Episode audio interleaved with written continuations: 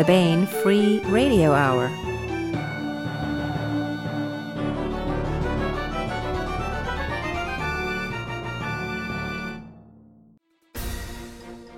On the podcast, GPS signals can now lead you to the entrance to Underhill, which turns out to be three miles to the east of Stonehenge in an old rat mulm yard, frequented by terriers and ferrets. Yuck.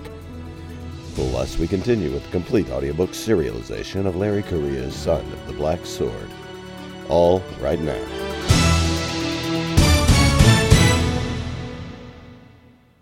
Welcome to the Baen Free Radio Hour podcast. It's an honor to have you along. I'm Baen senior editor Tony Daniel, suffering from a bit of a cold this time.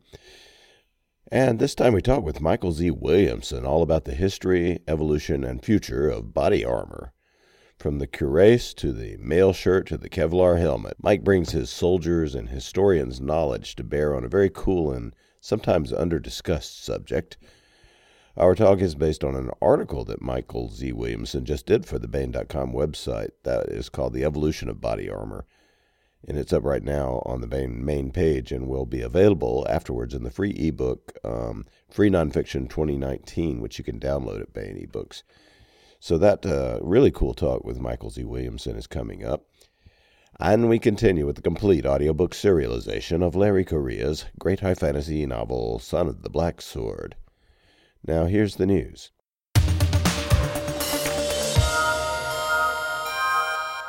Hey, Baen Books is proud to announce that the Jim Baen Memorial Short Story Award for 2019 goes to Matt McHugh. Matt McHugh is a writer from New Jersey, and he's won the grand prize for the 2019 Memorial Award competition with his short story called Burners. The Jim Baen Memorial Short Story Contest has been held annually since 2007 and is focused on the stories of space exploration and discovery with an optimistic spin on those activities. First runner up in this year's contest is Acid Test by Gustavo Bondoni of Buenos Aires, Argentina. And the second runner up is Dangerous Orbit by M.T. Wrighton of Los Alamos, New Mexico. So, an international and national cast um, to our winners this year. Judges for the award were the editors of Baen Books, including yours truly. Stories were judged anonymously. We didn't know the names when we were reading the stories. The Jim Baen Memorial Award will be presented June 8, 2019, in a ceremony at the annual International Space Development Conference. This year it's going to be held in Arlington, Virginia that is such a cool trip that we editors here at Baen get um, basically every few years as we rotate it between us. The winner, Matt McHugh, receives a distinctive award and professional publication of the story at the website in June 2019.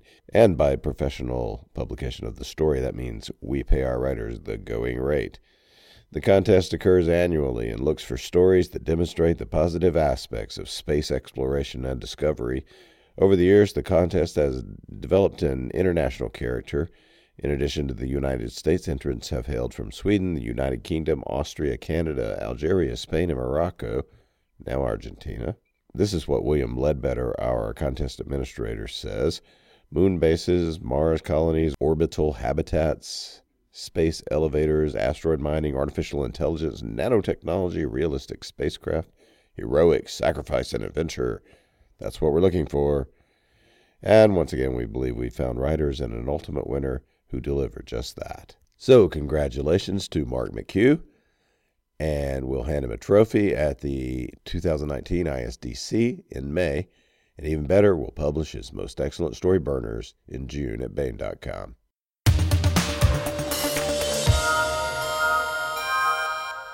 want to welcome Michael Z. Williamson back to the podcast. Hey, Mike, how's it going? Quite well. Michael Z. Williamson is retired military, having served 25 years in the U.S. Army and the U.S. Air Force. He was deployed for Operation Iraqi Freedom and Desert Fox. Mike is a uh, state ranked competitive shooter in combat rifle and combat pistol. He has consulted on military matters, weapons, and disaster preparedness for Discovery Channel and Outdoor Channel Productions editor at large for Survival Blog, which has uh, 300,000 weekly readers. In addition, Mike Tesson reviews firearms and gears for manufacturers. His books set in the Freehold universe include Freehold, Better to Beg Forgiveness, Do Unto Others, uh, When Diplomacy Fails. Um, what was the last one called? Angel Angel Eyes. Um, that is that's the mainline Freehold, not the Rebel Creek. Yeah, because um, it's about the uh, beginning of the war. The weapon and yeah. rogue. He's the author of the time travel novel, great novel, a long time until now. Who's and he's been working on the sequel to that. Um, Should be done soon. The Hero, written with Ringo. Um, editor of Forged in Blood, an anthology set in Freehold science fiction. And hey, we got Freehold Resistance coming up in the fall. That's going to be even more great anthology stories by uh, writers who are writing in in Mike's Freehold world um, and developing themes there. Most recently, uh, Mike had a novel with in the John Ringo and Gary Poole Black Tide Rising anthology, Voices of the Fall, which was a kick-ass novella. It was really funny. Um, a lot of that trenchant humor that we see on your uh, like Facebook page, and that doesn't always always get into the the books as much. Um, it was in that that story. It's really good. Um, what's the name of that that story again? Something cool. In Hail to the King, baby. yeah. Ike was born in England, raised in Liverpool and Toronto, Canada, and now he lives in Indianapolis with his wife and his children. Um, so what we want to talk about today is this great article that is on the Baen.com website right now, and that will will be available in perpetuity in perpetuity at um, Free Nonfiction 2019 in our downloadable ebook. This is called the Evolution of Body Armor. Um, that um, it, now this drew on your I don't know if you call yourself an armorer or a weapons dealer or what, but this this had to draw on a huge amount of knowledge. I'm a bladesmith. I'm a collector. I've you know worn a certain amount. Actually, I've worn in the military. I wore the Vietnam era body armor. We still had that in the 80s. The PASGT Interceptor. They were just introducing IOTV, improved outer tactical vest, when I uh, retired, but I'm familiar with it. so I wore four different variations in that time frame. So you have some major experience with modern body armor from from your days as a soldier, and um, but you also have a lot of historical knowledge about it as well. Um, could we talk about? Um, I guess start with why are shields not the ultimate answer, which is how you started the essay. Well, shields are phenomenal protection. Um, you know, if you're fighting melee uh, with a sword, then a good shield is just about the best thing you can have. The problem comes if you need two hands on a weapon, all of a sudden you don't have the shield. um, but during the Viking era and earlier, a lot of times the shield was pretty much the one piece of armor a fighting man would have. It works with a spear, with an axe, with a sword, and you know, three foot wide plied shield with leather over it held at arm's length stops a few little bit of training stops most of the incoming blows.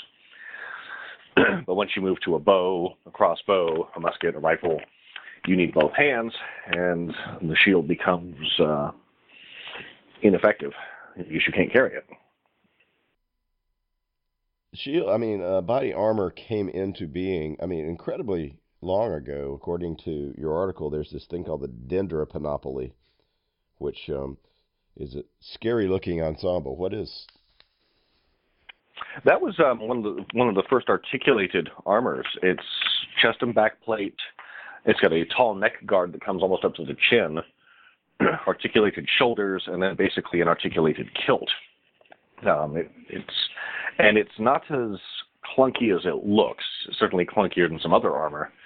It allowed for range of motion for spear, for sword, for shield.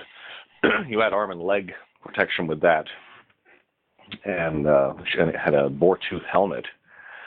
And so there probably weren't many of those made. It would have taken a lot of man hours, a lot of material, but it would certainly be very impressive on parade and in front of an army. And I mean, whoever wore that was quite well protected for that era. They had significant coverage of everything that could be hurt. Uh, but anytime you put armor on, you're adding encumbrance and weight, and you have to balance your ability to move against your ability to withstand, to withstand blows. Yeah. I think of it a little bit of the car um, steering versus mass.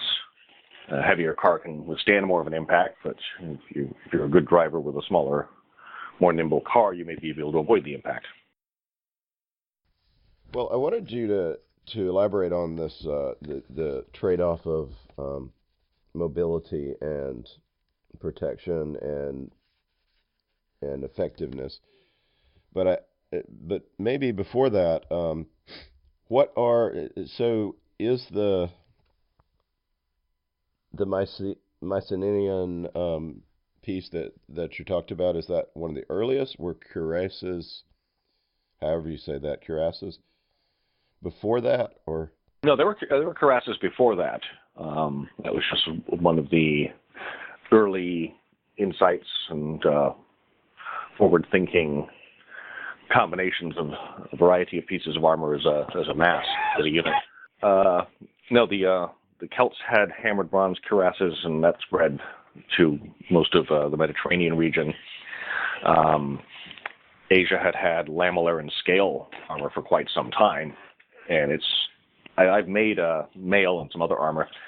Covering the torso and shoulders is relatively easy. You, you just make a piece straight down, you shape it to fit, and you're done. Um, adding articulated arms or flexible arms, especially armpits, is a much more complicated process. But chest and shoulders is a very easy thing to do. You're just making a basically a tube with three holes. and uh, the the Celts then had mail with doubled shoulders, extra uh, an extra yoke on it. It can be done yeah. with hammered bronze. It can be done with scales laced together or scales riveted and sewn to a, a garment underneath. And that covers the critical organs. So that was a fairly early development all across Eurasia and into parts of Africa.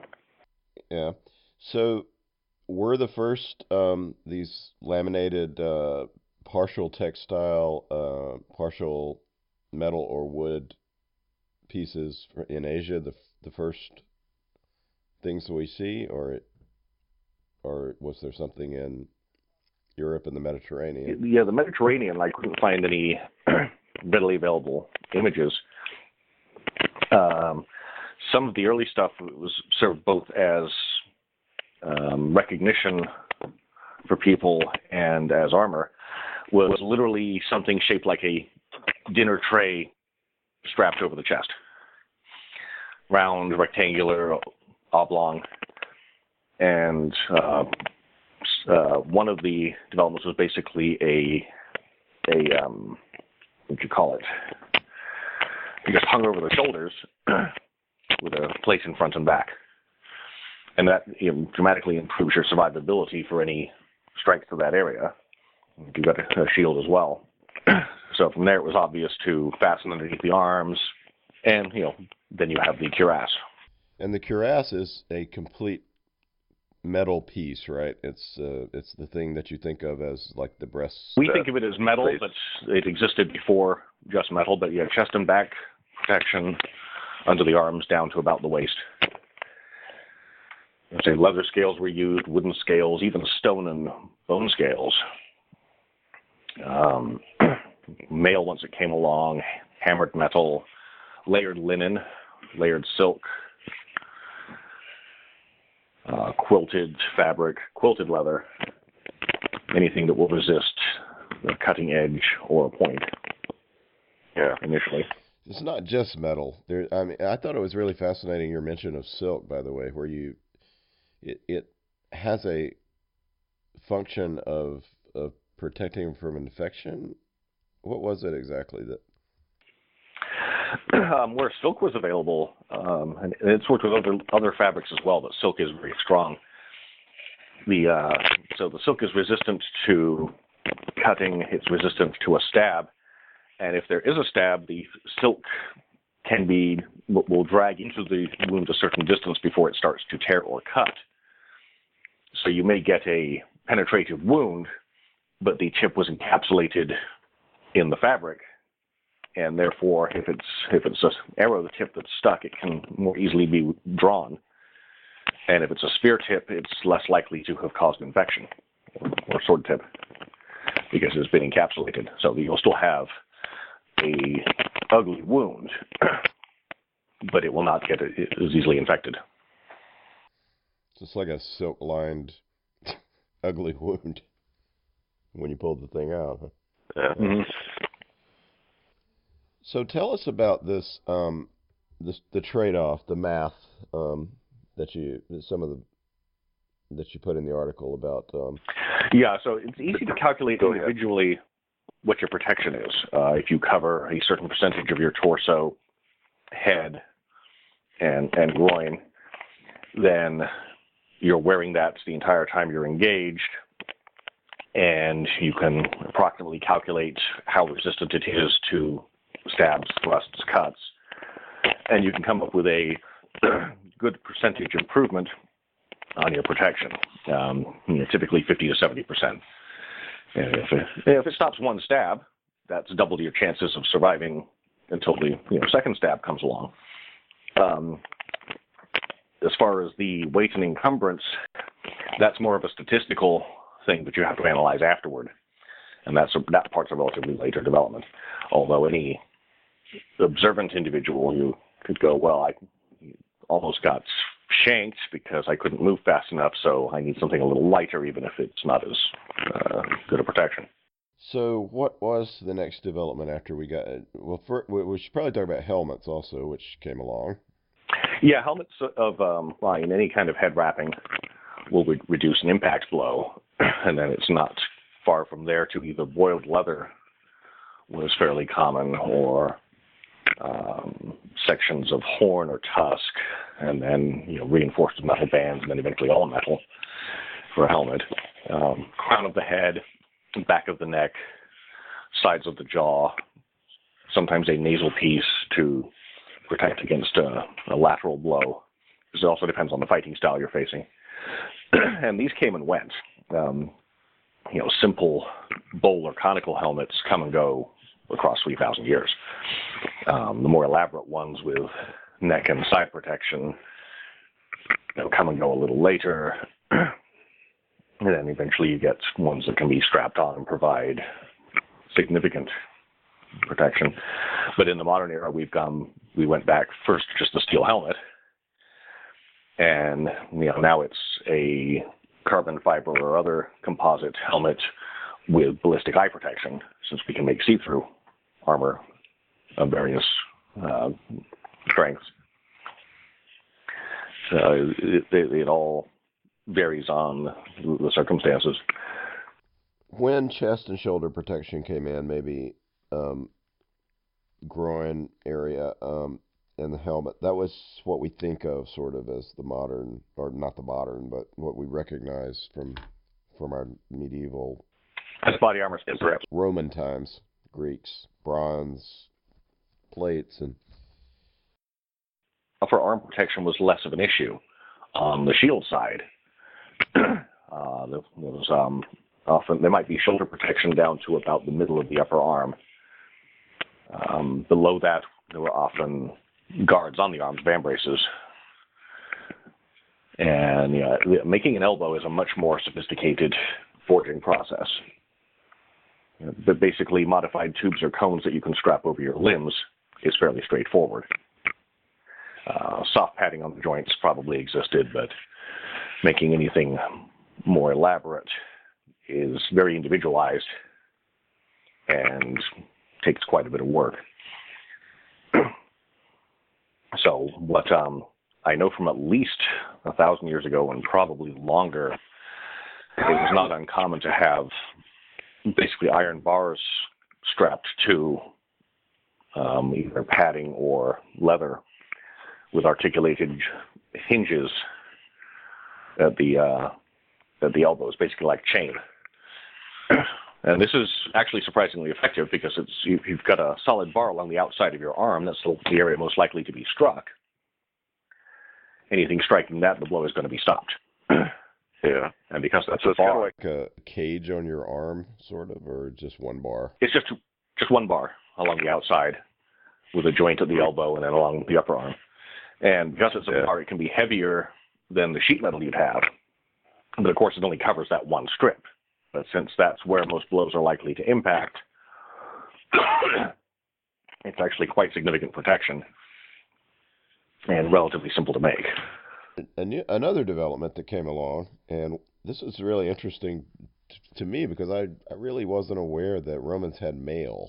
Um, I just kind of picture it as a medieval thing. Um, the Celts developed it first, right? And how did it We come think about? we think them? the Celts you, you developed talked it. a lot about it. So the very earlier stuff, you would have had to hammer the wire out of a piece of metal.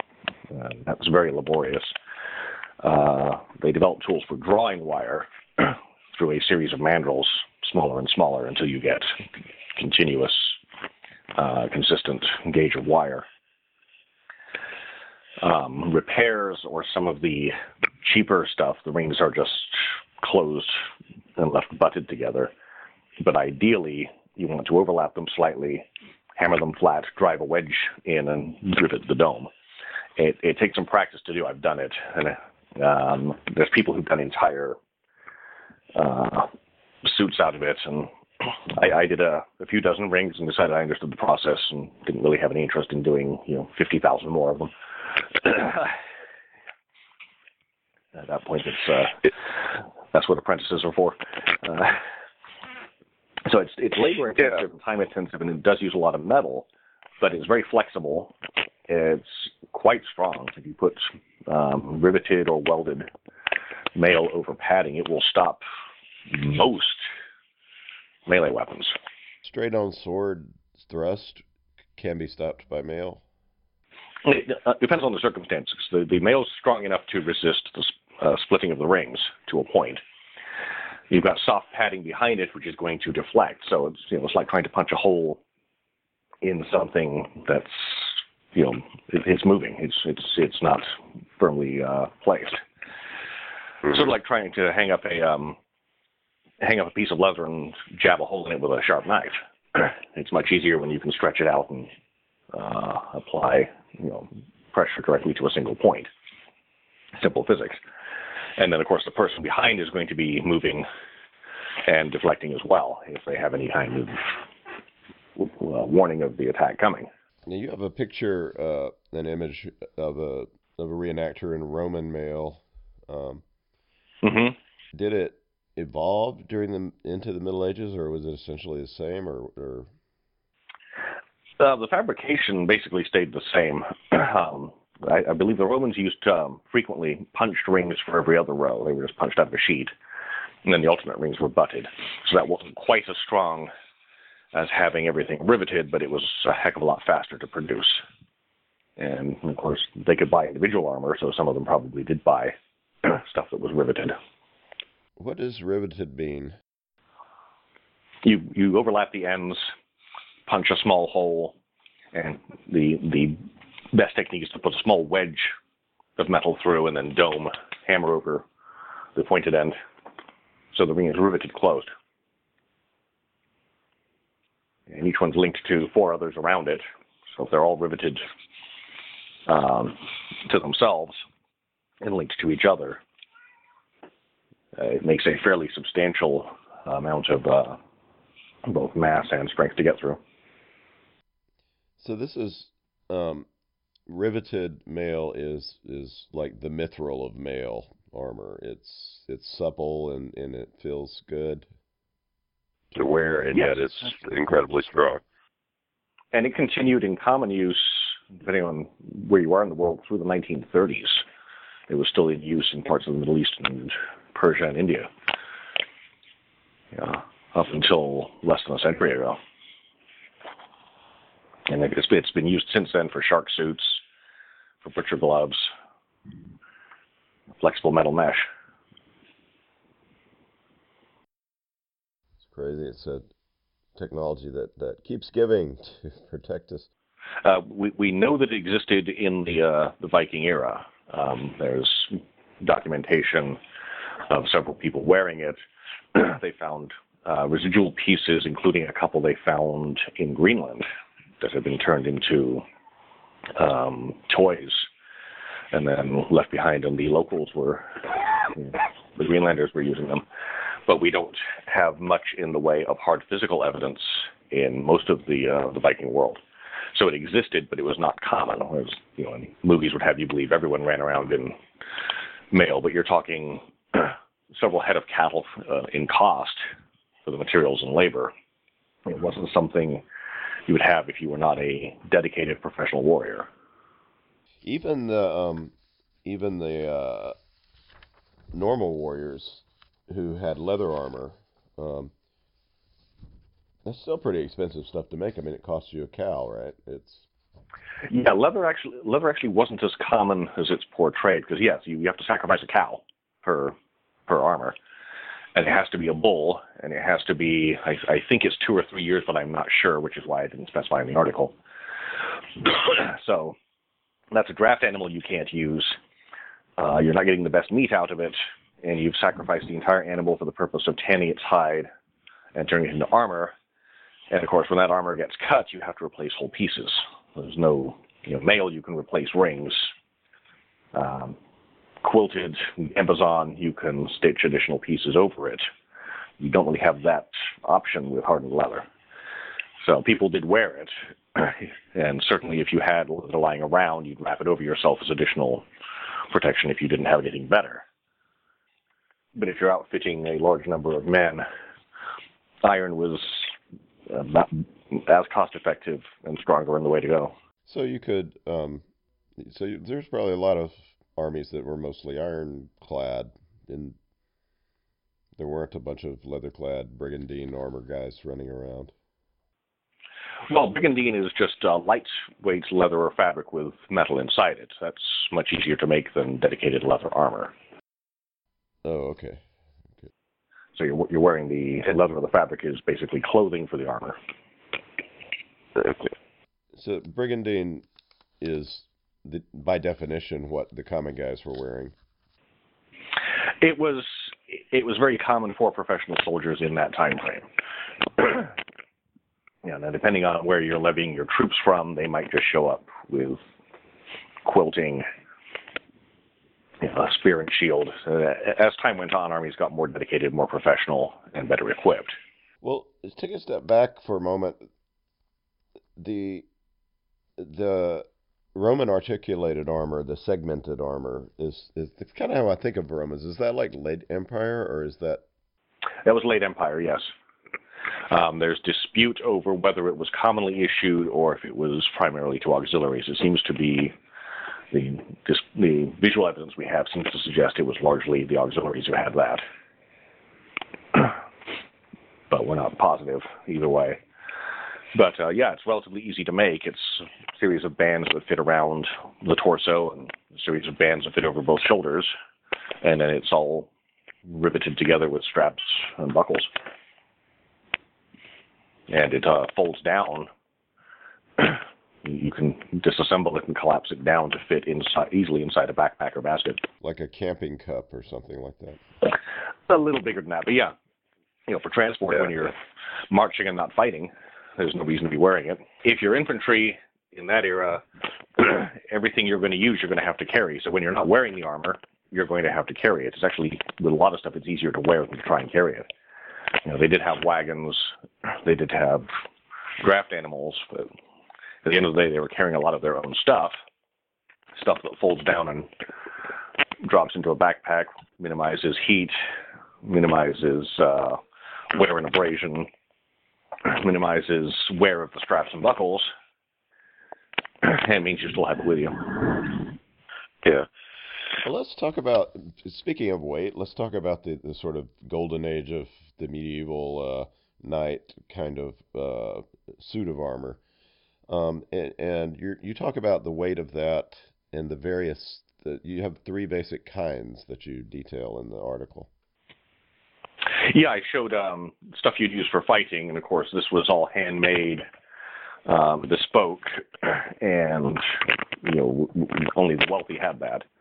And then there's parade armor, which is the same thing with lots of chasing and inlay and foil and um, oxidizing colors and everything else.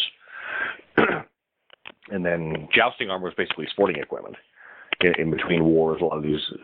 One of the it, it was a strictly fluffy entertainment movie. Um, it was um, I can't remember what it was called. Uh, about uh, jousting, and but it, it did cover accurately that a lot of these guys made their money going from joust to joust when there wasn't a war. The, the Knight's Tale, yeah. Knight's Tale, yes, that's it. yeah, if you're a professional warrior and there isn't a war going on, what do you do? Well, you you get some practice in and hopefully get paid for it. Uh, so, what about the weight of this stuff? I mean, uh, there's you know there's the the myth that you fall down you can't get up, right? Right. No, it's actually relatively light uh, because it was all articulated and pieced together. Um, the weight was distributed over the entire body. You're carrying a little more weight on your. You're just like wearing a heavy coat. You're carrying a bit more weight on your arms, a bit more weight on your shoulders. You tighten the belt. You know, you're, you're wearing it like clothing rather than an external item. so, you know, 40 to 50 pounds dispersed like that really isn't that bad. Bit of practice, a bit of moving around, and it's uh, it's well distributed. Um, the jousting armor was heavier because it was designed to make sure you stayed alive when somebody was, you know, charging at you full on repeatedly.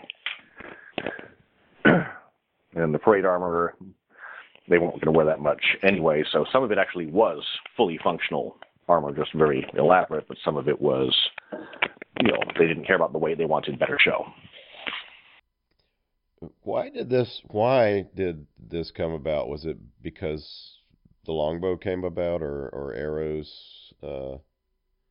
Um, the bow had a lot of effect on lightly armed troops, um, and of course on horses that aren't armored. You stick a few dozen arrows into a horse, and they really don't care for that a whole lot. Um, and arrows with a what's called a bodkin point is a long forged chisel, and then for penetrating mail, they made them you know, two, three inches long. Uh, and you know some of the some of the battles in the Hundred Years' War, um, Agincourt and Crécy, uh, were in the first few minutes a million arrows were launched. So even if your armor is you know 80, 90 percent effective, if 100 or more arrows hit you, some of them are going to find gaps in the armor. Some of them are going to hit between the rings of mail just right for that tip to penetrate through the padding. you know, it's absolutely guaranteed that sooner or later you get overwhelmed. um, but then you know, the common levy troops were just wearing quilting. At that point, they would have still had a likely had a shield, but you know, you, you, everything gets overwhelmed with sufficient mass. And then when gunpowder came along, the early weapons were not very efficient. They were large, started as basically artillery and mass weapons. But as it evolved with, musketry, it reached a point where this steel, this lead ball is going to punch through the steel at a certain range.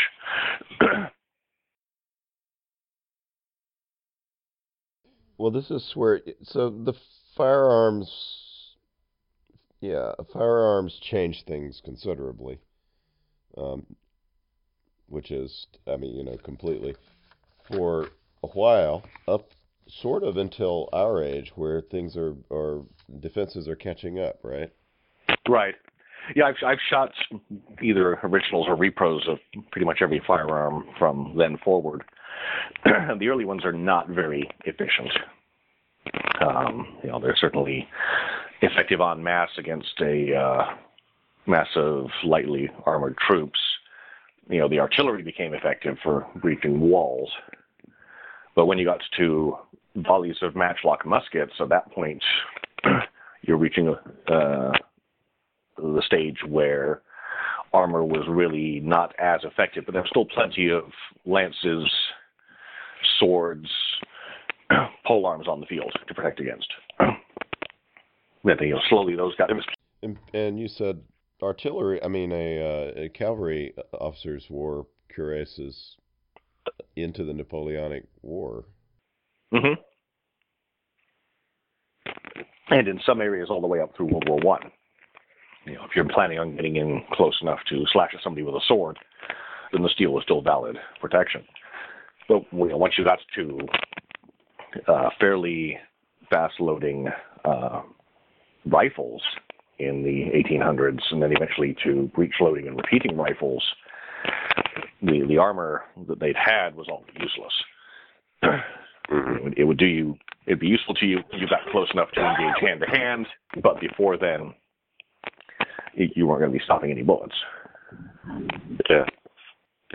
There were some custom pieces in the Civil War, and there was a limited amount in World War One. I, I provided images of those ones.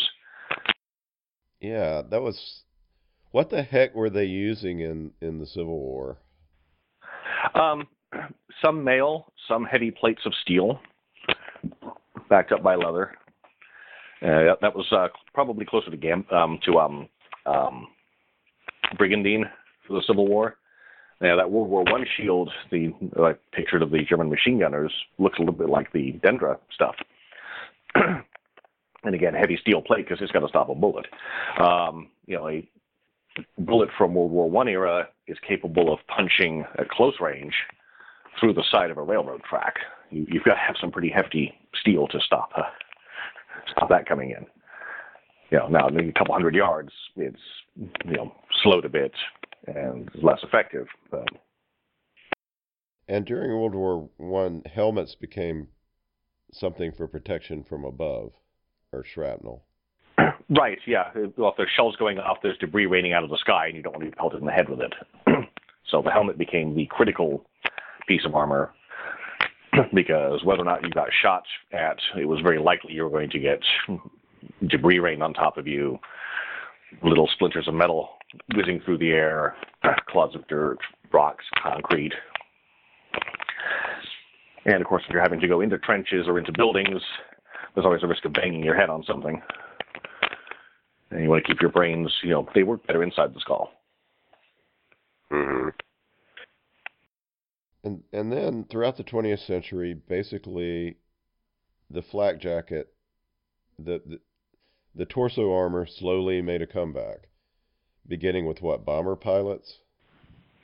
Um, yes, there was a big influx. World War II, they uh, looked at the wounds the pilots were getting and you know, realized it, it wouldn't take a lot of armor to stop a lot of that and gr- drastically reduce uh, the casualties.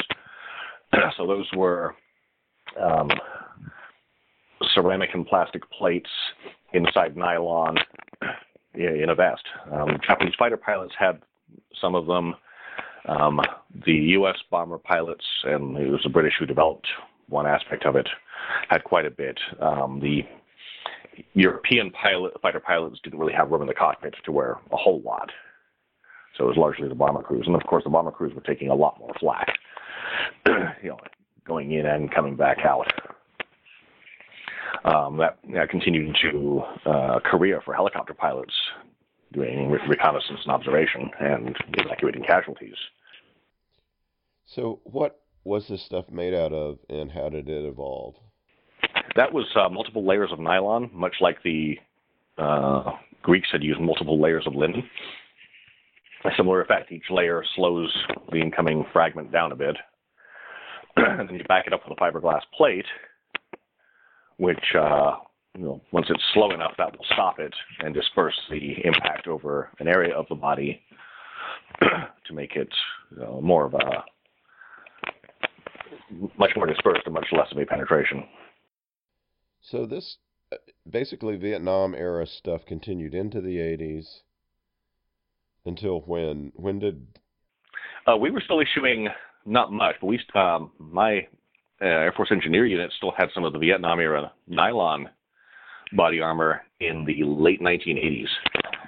We were we were slow. Of course, the Air Force is at the end of the chain on a lot of that stuff. you know, the the you know the frontline Army infantry units get it first, which is as it should be, uh, and then and then their immediate support, and then it propagates through. so uh, the the Vietnam stuff was ballistic nylon, which is only proof against uh, fragments. It has no direct ballistic protection. I've got the um, the PASGT armor from the 80s, uh, which replaced that, and that's that the Kevlar helmet went along with that, and this is the Kevlar vest that goes with it. and that actually will stop a lot of pistol bullets. It's not officially rated to do so, but tests show that it will stop low velocity 9 millimeter. It'll stop uh, 45 sometimes. It'll stop 22s, uh, mid range power uh, projectiles. And there's still some of that an issue, um, you know, because it's it's very good flak armor, so it's still used aboard ship. It's still used by a lot of our allies. It's like 60 countries still use that exact model. Is was Kevlar? I mean, it's it's is it the game changer that I mean, it's, it's stronger than steel and lighter, right? Right. Yes, that was that was the significant change in uh, modern um, fabrics. In that uh, it's very strong, it's quite light, it's flexible enough that you don't need to articulate anything. it's uh, it's comfortable enough depending on the weather. Hey, when I was out in the field at 10 below, I wasn't even aware I was wearing it with the parka and everything else. Uh, you start doing runway repair practice on the Gulf Coast of Florida in May in the hot sun in chemical warfare gear with uh, body armor on top of it. At that point, it starts getting pretty obnoxious. but uh, the weight's well distributed.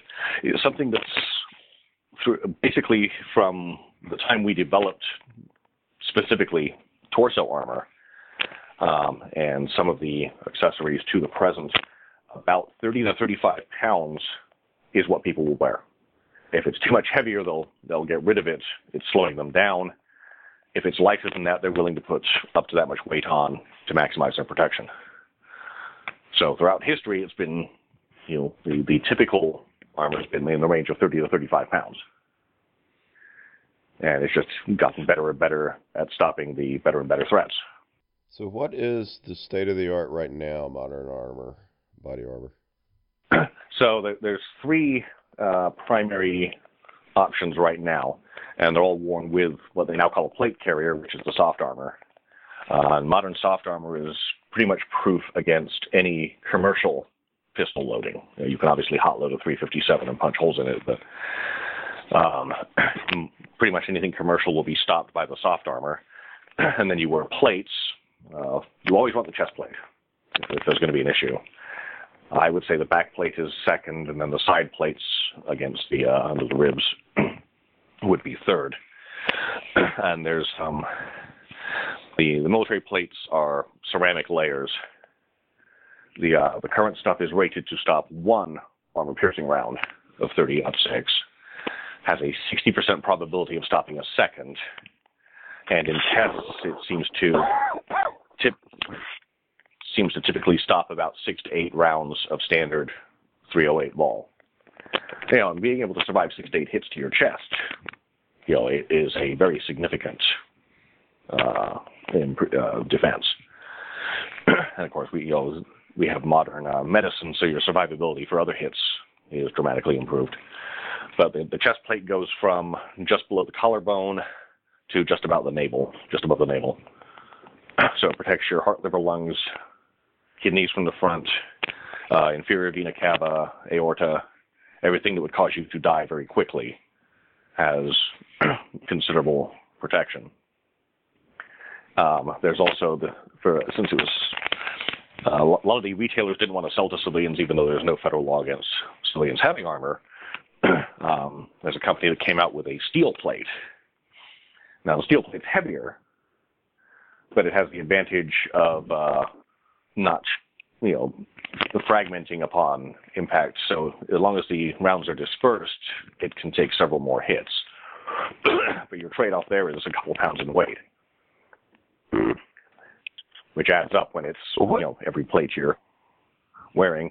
And then the um, the the new stuff is a, actually a polyethylene plastic which will stop uh, rifle bullets. Um, it's not quite as resistant to armor piercing bullets. It doesn't shatter if you drop it on the ground, which is a big plus because the ceramic plates are kind of fragile. but it does degrade in sunlight or heat. So if you leave it in front of your car for weeks on end, you're losing some uh, effectiveness.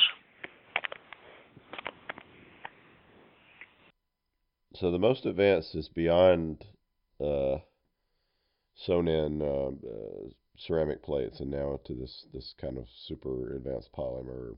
Plastic. It's it's not as it's getting there. It's uh, you know it's got some advantages, some disadvantages, but shortly that will probably some variation of that will surpass the ceramic. It's also a lot lighter. That's what I've always wondered about with uh, with with modern uh, body armor is how does the force dissipation work and, and what happens to the body underneath? Um, there significant padding you have to wear under it or what? Well, the, the, the soft vest is some padding and the, the impact is dispersed over the plate. There's a misconception that bullets knock people back. That that doesn't actually happen. Um, the, the bullet isn't hitting the target any harder than the recoil is hitting your shoulder.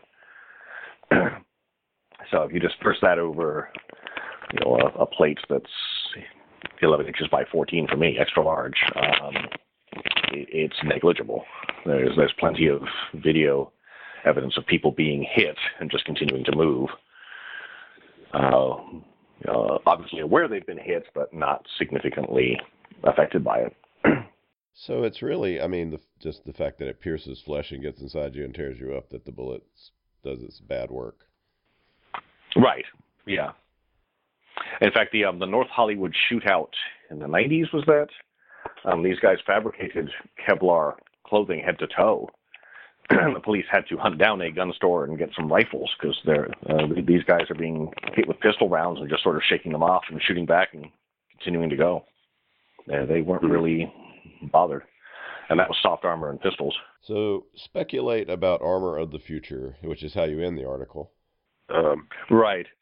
So yeah, we're reaching a point where you know for that same 30 to 35 pounds, you'll be able to stop any normal rifle or pistol threat. And that's going to be another significant game changer because then you're limited in how big a weapon you can carry and how powerful a bullet you can carry because they tend to be bigger. That reduces the combat loadout that someone can carry. you know, you'd much rather have you, you, it doesn't matter what you you how, how powerful the ammo you ran out of is. Um, once you're out of ammo, that's uh, that's it. Um, yeah, so the, you know the various options become either uh, small projectiles with shaped charges, so they can punch through armor. Um, uh, but there's a there's a minimum size you need for that, given our current explosive technology. Uh, they make more powerful explosives, but they tend to be sensitive to impact, which is not a good thing when you're running around the battlefield. Um, it's got to be relatively stable until such time as it hits the target you want it to hit. Um, you can uh, go with um, just larger projectile, oh sorry, larger explosive weapons overall. um, you can. I, I, briefly touched on concepts like railguns and other ways of accelerating projectiles. Uh, the issue is that any projectile in atmosphere uh, is slowed by that atmosphere, and stuff the size of rifle bullets tends to lose velocity very quickly. There, there are several um, rounds in the five to six millimeter range that come out of the muzzle at extreme velocity. We're talking, you know, 4,000 feet a second. But by the time they get to 100 yards, they're doing the same velocity as the stuff that came out at 2,500 feet per second. they're, they're just running through atmospheric frictional limits. so that would reduce the range of engagements. Although most engagements, most combat engagements tend to be under 100 yards anyway. So, so there's a whole metric that will have to be calculated there on effectiveness of ammunition, you know, how close you have to be. Um, these days, more and more casualties are caused by radios and aircraft and uh, artillery, and that will probably continue. but it does mean that the, the small arms that we currently have will become less and less effective, assuming, of course, your enemy's wearing armor if your enemy can't afford armor because they they're you know peasants up in caves, you know that's less of an issue. And you touch on in one paragraph, uh, yeah, it, you touch on lasers and uh, you say that la- even um, energy weapons are not a magic counter to armor. You say right. I know a little bit about lasers and other energy weapons. Um, you know, the big issue is you're trying to get a, the best efficiency possible because whatever energy you haven't put into the beam is waste heat. And you know, we're looking 15, 20% efficiency, which means you've got 80% waste heat. So even if you have a power pack and can make a um, some way of creating a laser small enough to be hand carried, there's a huge amount of waste heat that is a problem for whoever's carrying the weapon. uh, I like what uh, you mentioned before we started. You mentioned David Drake, you know, phenomenal writer, and he had a brilliant hypothetical solution in, in the Hammer's Slammers universe with uh, what they call power guns. The, it's a little cartridge that, upon being activated, releases energy in a linear beam. and if we can figure out how to do that, then that gives us a effective energy weapon usable for the line of sight. Of course, we don't know how to do that yet. Um, but then at that point, you know, armor becomes ablative. You know, what does it take to stop this beam from going through, to boil off your armor as vapor, and disperse the uh, the integrity of the beam? And you know, any armor would do that, but obviously they would optimize the armor for that kind of threat. Uh, the issue would become: Are you still facing bullets as well? Because you know that complicates the matter. Yeah. Well, what um, what do your guys in Ripple Creek wear?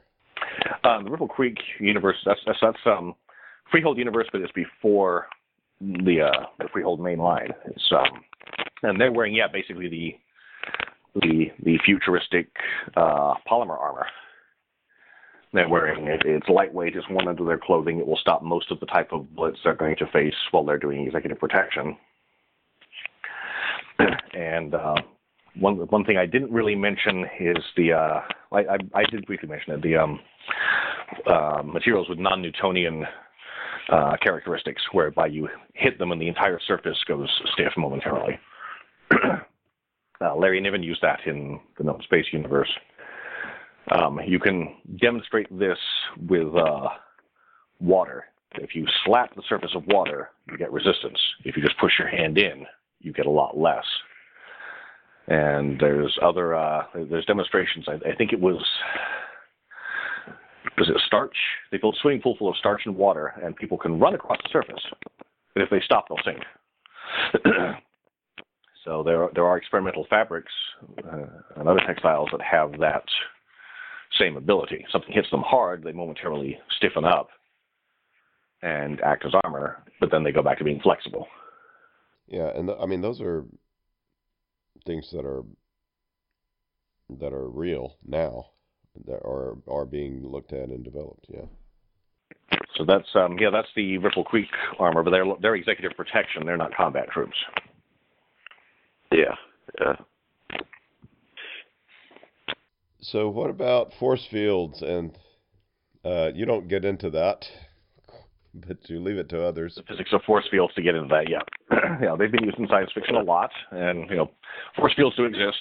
Um, I'm sure they will get more effective, controllable, and efficient, but I I don't have any credentials whatsoever to comment on those. so, but that would be interesting, although you know, from what little I do know, you know, restraining a a magnetic atmosphere is a lot easier than trying to restrain a impact from a projectile. Mm-hmm. Well, that's a uh, it's the article is um, it's a wonderful tour through uh, the history of body armor with some cool stuff about the present and a little speculation on the future.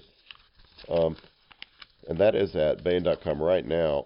Uh, what do you? What else are you working on? What have you been working on recently, Michael?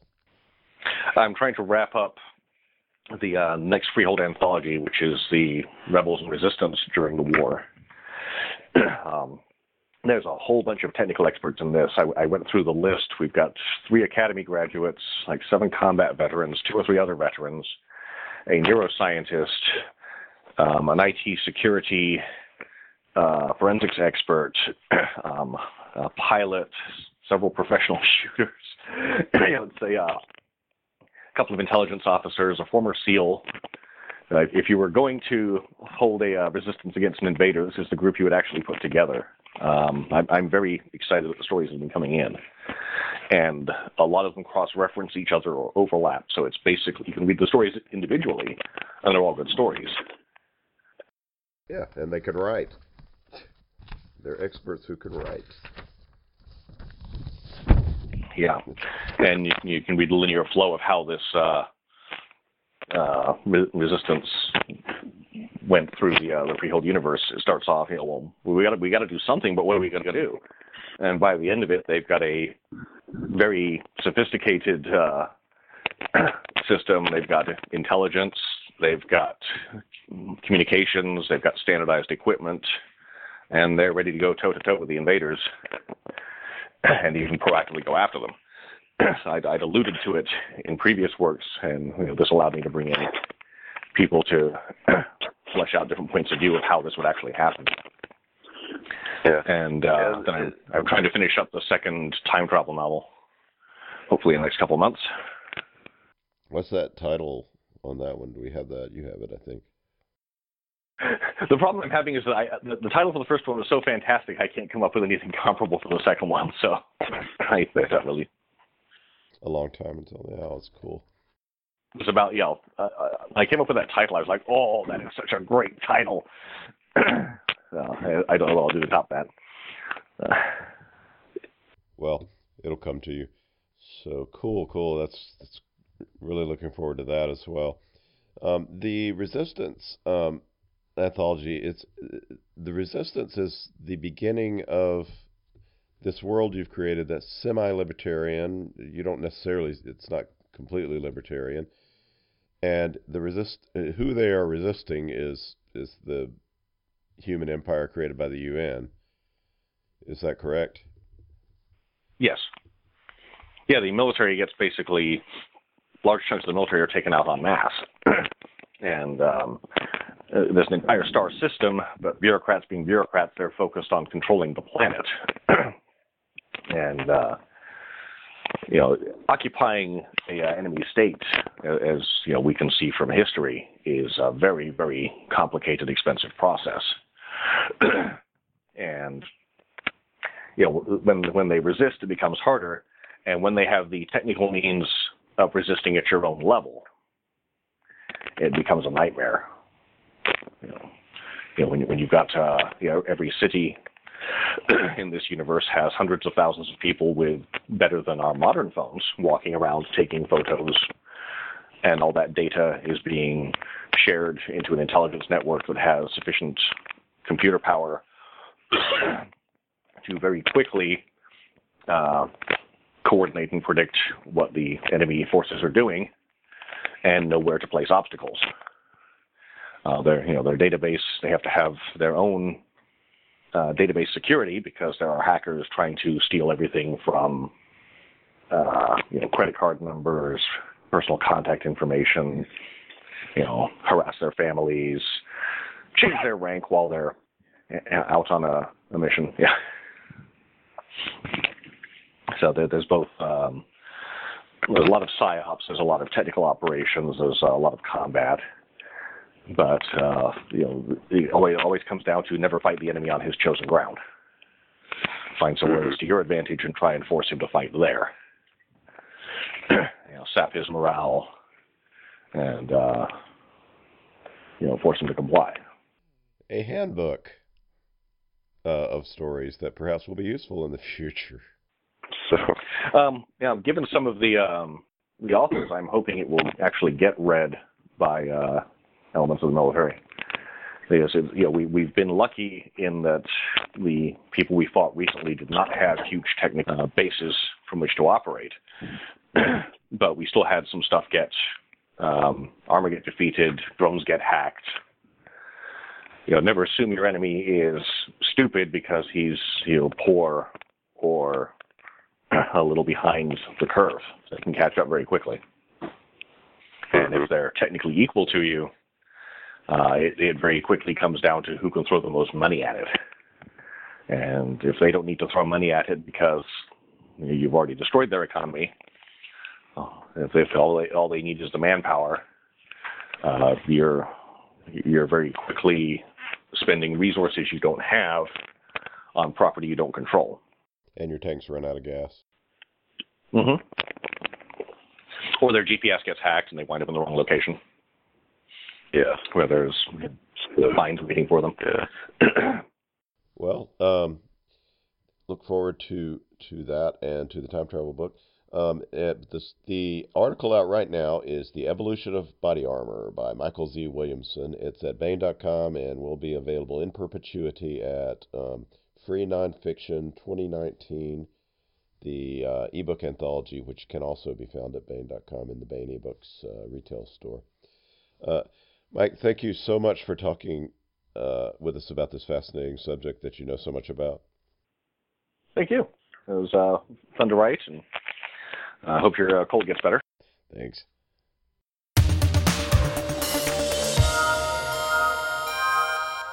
Now we continue with the complete audiobook serialization of Son of the Black Sword by Larry Correia, Book 1 in the Saga of the Forgotten Warrior. After the War of the Gods, the demons were cast out and fell to the world. Mankind was nearly eradicated by the seemingly unstoppable beasts until the gods sent the great hero Ramrowan to save them. He united the tribes, gave them magic, and drove the demons into the sea. But as centuries passed, the descendants of the great hero grew in number and power. They became tyrannical and cruel, and their religion nothing but an excuse for greed. The people rose up, and the surviving royalty and their priests were made casteless, condemned to live as untouchables.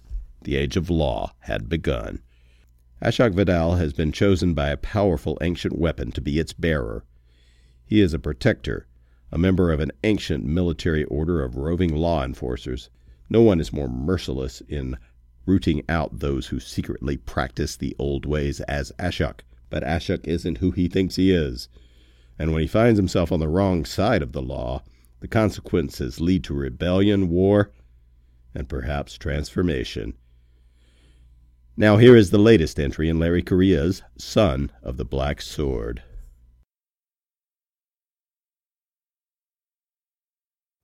Chapter 21 Thwack. Excellent, Ashok told Jagdish. You almost hit me. Good work. The Risaldar stumbled away, one hand pressed to his bruised ribs. He caught himself on the prison wall and held himself there, trying to catch his breath. If they'd been using real blades, Jagdish would be dead, and they both knew it. That was good, he gasped. Well, better. Ashok respected Jagdish. Ratul had taught them there were two types who could become great swordsmen tigers and hounds.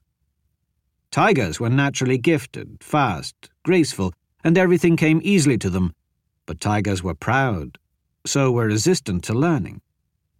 Hounds were not born lucky, but they simply would not quit, and they just kept grunting along until the job was done. Jagdish was a hound. It was too bad Vadal hadn't obligated him, because he would have made a good protector. Jagdish's skills had improved greatly over the last few months they'd been training together, and if he'd done this well during their knife fight, Ashok might have gotten injured. Jagdish pushed himself off the wall, lifted his shirt, and grimaced at the spreading bruise. Damn, that hurts. My swordmaster told me it has to hurt, or you can't learn. Ratul may have lost his mind and descended into the madness of religious fervour, but he had been an excellent teacher before that, among the best there had ever been. A balance must be struck between severe injury, which makes you unable to train further, and the tag and slap games those who play at combat mistake for training. So, as my master used to ask, is it squirting blood or is a bone sticking out? No. Then we can continue. If it wasn't for this bum leg, I could take you. Jagdish lied. They both knew his leg was completely healed at this and besides, Ashok routinely defeated everyone, so it wasn't like Jagdish needed an excuse. At this rate, by the time I'm ready to retire and you're about to die of old age, I'll be ready to duel you. Keep winding your little clock, but I don't think time will save you. The judges may move like snails, but they're not that slow. It had been fall when he'd faced Bidea, and winter was just starting. He'd been imprisoned here for over a year now. Even by capital standards, he must have given the judges something interesting to argue about. Justice isn't swift, but it is, by definition, correct. My corpse will be decorating the Inquisitor's dome long before either of us can grow old. Jagdish picked his wooden sword out of the dirt. Then I'd better work harder. A wise answer. How in the ocean's name are you this good? I've trained my whole life. Ashok shrugged. Fighting had always come easily to him. Strike your opponent while avoiding their strikes. Hit them before they hit you. If they put something in your way, move it, then hit them. They're easier to hit if you knock them down first. There is no showmanship, no flash, only hitting and not being hit. Don't make it complicated. Yes, yes, I got the fundamental philosophy the first hundred times you said it, but I was the best in my class from the house with the greatest warrior tradition in Lok, and this is ridiculous. All of the legends about protectors are true. Warriors train to fight other warriors. Protectors fight everything. That was only part of it, but he'd made a solemn vow to never speak of the heart of the mountain. The truth of it was, ever since touching the heart, the movements of regular fighters seemed sluggish in comparison. It wasn't fair, but anyone who got into fair fights could expect to lose half the time. It's like you know what I'm going to do before I do it, every single time. I don't have to have Angruvadal in my hand to feel its influence. Every fight it has ever experienced, I've experienced. It makes you predictable. Then perhaps I should be unpredictable. Jagdish must have picked up a handful of dirt when he'd retrieved his sword because he threw it at Ashok's eyes. With Angruvadal helping, he could pick out every grain of sand suspended in the air. Borrowed lifetimes of experience enabled him to respond without thought. Ashok simply closed his eyes and felt the stinging bits bounce off his skin as he swayed to the side. He felt the wooden sword pass through the ragged remains of his shirt as he calculated all the angles and the most efficient way to respond to Jagdish's lunge. Time returned to normal, and Ashok was already turning, bringing his own blunt practice blade up, and he struck Jagdish in the armpit with a push cut that was hard enough to break skin and tossed the young warrior on his back. Jagdish landed hard and swearing. The guards watching along the wall had a good laugh at their commander's misfortune. He was enough of a man to let them watch, and they'd gained respect for their leader, seeing him try to beat the unbeatable, without fail, every single day. So the laughter was all in good fun. Soldiers fought harder when they knew their leader had guts. Are you all right down there, sir? Get back to work, Jagdish shouted at them. Come on, Risaldar. You think in a thousand years nobody ever thought to throw sand in a bearer's eyes? Ashok tapped two fingers to the side of his head. I've got the memories of someone who fought a duel where both combatants stood on the back of an elephant in here. Jagdish groaned as he sat up. There was a dark spot of blood showing through the side of his shirt. I'll have Wat fetch us some elephants for tomorrow, then. That'll give the men a good show. Ashok extended one hand to help him up. It was an unconscious movement, something an equal would do for a friend. Ashok realized too late that he'd just broken the law, but the warrior didn't seem to notice and he took Ashok's hand anyway. Jagdish might have hesitated to accept the help before, but when you fight against a man every single day, it became easy to forget the caste of their birth. Ashok hauled him to his feet. Jagdish leaned his practice sword against the stone wall. I'm done. Calling it a day already. I don't think I have a choice. He pointed at the highest guard tower, where one of the men was waving a flag.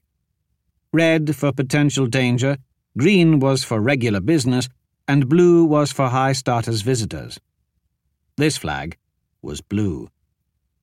They must be flying heraldry. Someone important is coming to visit. Damn it, I wasn't told of any inspections. Perhaps it's a judge, finally come to condemn me. Ashok said hopefully. Don't say that, Jagdish said as he picked up a towel and wiped the sweat from his face. I'd miss our practice sessions. Don't worry, Risaldar. After they execute me, you could still try to become Angruvadal's bearer. Jagdish paused. The idea of becoming a house's bearer wasn't something any honorable warrior took lightly. Do you truly believe I'm worthy? He asked earnestly. Ashok thought that over. It was a curious thing for an honest, whole man to ask a vile criminal about worthiness. I only know of one man who may be more deserving, but it is Angruvadal's decision to make, and no one can truly understand how Black Steel thinks. However, I'll put in a word with my sword, and ask it not to mangle you too badly if it finds you unworthy. Jagdish paused, thoughtful. Does that work? I don't know. There's only one way to find out. But I won't be around to see if it cuts your hands off or not.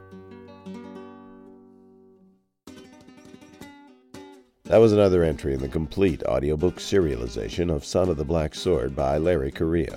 And that's it for the podcast. Thanks to Audible.com and to podcast theme composer Ruth Judkowitz. And the Southern Cross, Centaurus, Carina, and that most beautiful of constellations, the Emu. Plus, thanks, praise, and a protective carapace of plaudits for Michael Z. Williamson, author of great nonfiction piece, The Evolution of Body Armor. Please join us next time here at the Hammering Heart, science fiction and fantasy. And keep reaching for the stars.